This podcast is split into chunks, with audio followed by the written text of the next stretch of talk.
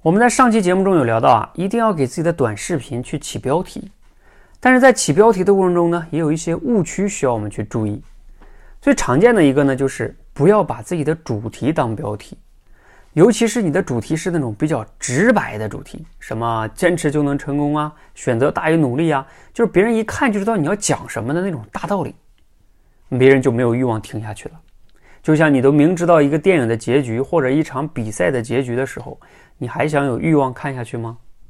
所以标题是吸引别人打开我们内容的。当然了，这里边就有第二个误区，就是也不能太标题党，因为标题党容易让人家吸引进来之后呢，觉得你在骗人家，那也不好。